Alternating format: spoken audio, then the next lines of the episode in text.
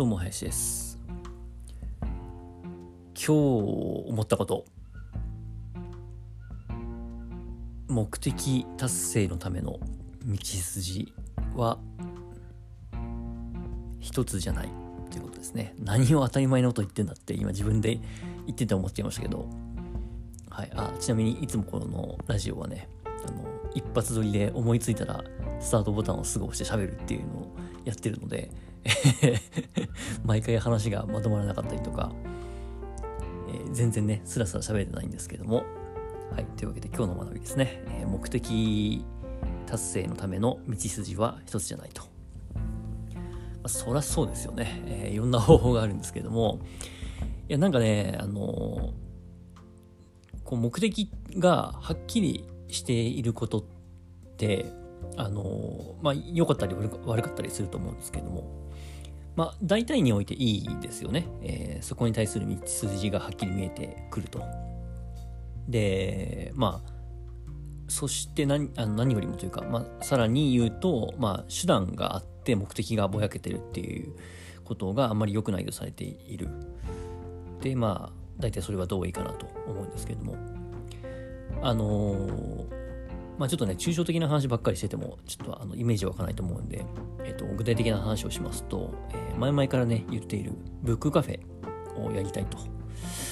えー、いう話をしてますけれども、で、そしてそれをね、えやるのは別に僕じゃなくてもいいみたいな話もしましたけれども、まあ仮にね、え僕がブックカフェを、えやると、開くとなった場合に、なんかね、あの、今の会社で、まあ、旅の駅っていうね、えー、大型の商業施設をオープンするので、まあ、その中にあったら面白いなっていうイメージがね、えー、まあ、最初に湧いて、で、それでブックカフェやりたいなっていう風になったんですけれども、なんかね、そこに固執しすぎなくても別にいいなっていうことを思ったんですよ。まあ、それで今日のテーマはちょっと喋ってるんですけど。だからまあ、うちの会社のその新しい施設の中に、まあ、できればできたでいいし、で、しかもね、えー、その開設とか運営のためのお金もね、えー、会社の方から出してくれればそれはそれでいいんですけれども、まあ別にそれじゃなくてもね、あの、やる方法はいくらでもあるなっていうことを、まあ当たり前のことなんですけれども、まあふと思ったんですよね。っていうのは、まあ僕が仕事をしながら、えー、今の会社で何かこう結果を出してとかね実績を積んで信頼を得て、えー、ブックカフェを開く、まあ、ブックカフェをやりたいっていう提案をねまずはできるようになるために、まあ、それなりにこう時間が多少はねやっぱかかるなっていうところを思っていたんですけれども会社の中でやろうとするからそれ時間かかるんですよね。まあどっちにしろ時間はかかるんですけど例えば、まあ、そんなにね、僕に余裕があるとは思えないんですけれども、ま、可能性としてね、あるとすれば、まあ、今の仕事、えー、新しい商業施設のオープンっていうものに、えー、取り組みつつ、もう一方で、クラウドファンディングとかでね、えー、そのお金の問題を解決できるのであれば、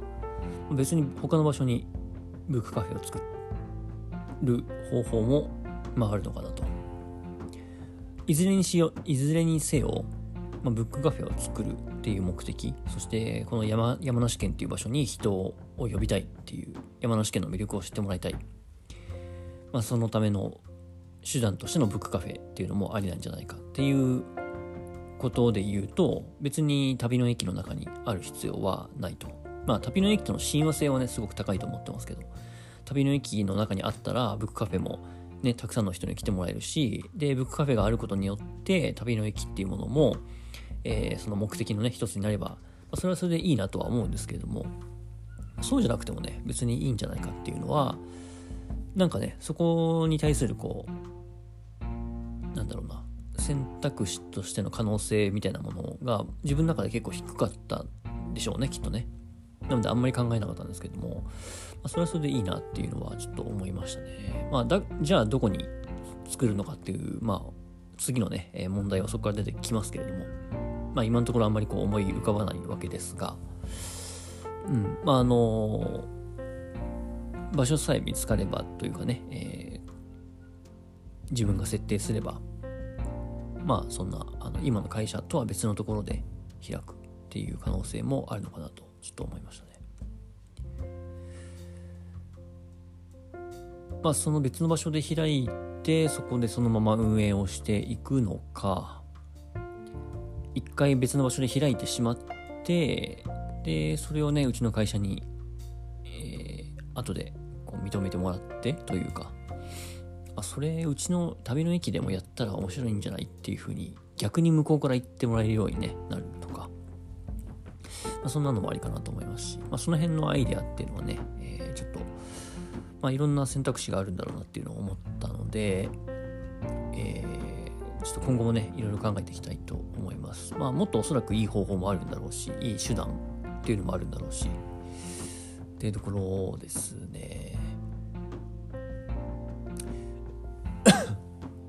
まあなんで急にね、そんな話をしてるのかというと、まあ最初にも言った通り、こう目的っていうものがはっきりしすぎていると、まあ今回の場合、ブックカフェをね、山梨で開くっていう、そこの目的に関しては僕の中ですごくはっきりして明確にあるので、目的がはっきりしすぎていると、というか、まあ目的がかなり明確にあると、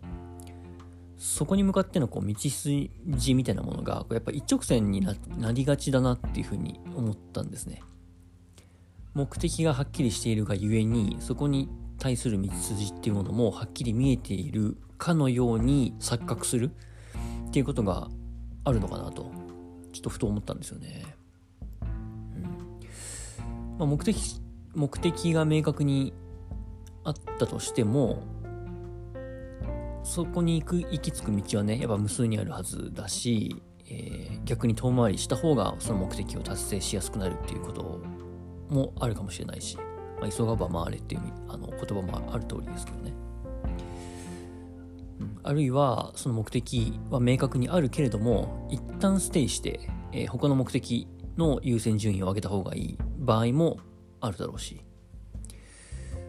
だからなんかあのそうですね。目的を持つのは基本的にいいことだとは言われつつも目的がこう明確になりすぎていると他のものがね、逆に、まあ、その、そこに行くための道筋だったりとか、他の優先順位低めの目的だったりとか、その、すごくはっきりとした目印があるがゆえに他のものっていうのがぼやけてしまったりとかちょっとこう選択肢から外れてしまったりっていうこともまあ起こりうるなっていうのをねなんか結構今までもそんなことをぼんやり考えていたとは思うんですけどもなんか今回さらにそこが明確にえー、浮き彫りになったなっていう感じがします。なので、えっ、と、よくね、何かこう勉強するときでも、えー、仕事をするときでも、なんだろう、趣味で何かをやることやるときでも、こう、目的を持ちましょうとかね、目標を打ち立てましょうとか、まあ、いろいろありますよね。で、それ自体はいいことだと思うんですけれども、えっ、と、明確に目標、目的っていうものを持てば持つほど、えー、なんだろうな、まあ、余白がなくなるという言い方もできるかもしれないですね。うん、なんかそこに対するこう遊び心とか、えー、あるいは場合によってはですよ、えー、まあその社会とかね、世界とかっていうものがやっぱ変わ日々変わっていくような時代なので、特に今は。なのでその目的自体もね、最初にこう明確にあったとしても、その目的も場合によっては変える必要があるかもしれないし、えー、あるいは自分の中でね、目的が変わってってしまうっていうことも別に悪いことではないと思うのでっていう可能性もあるし、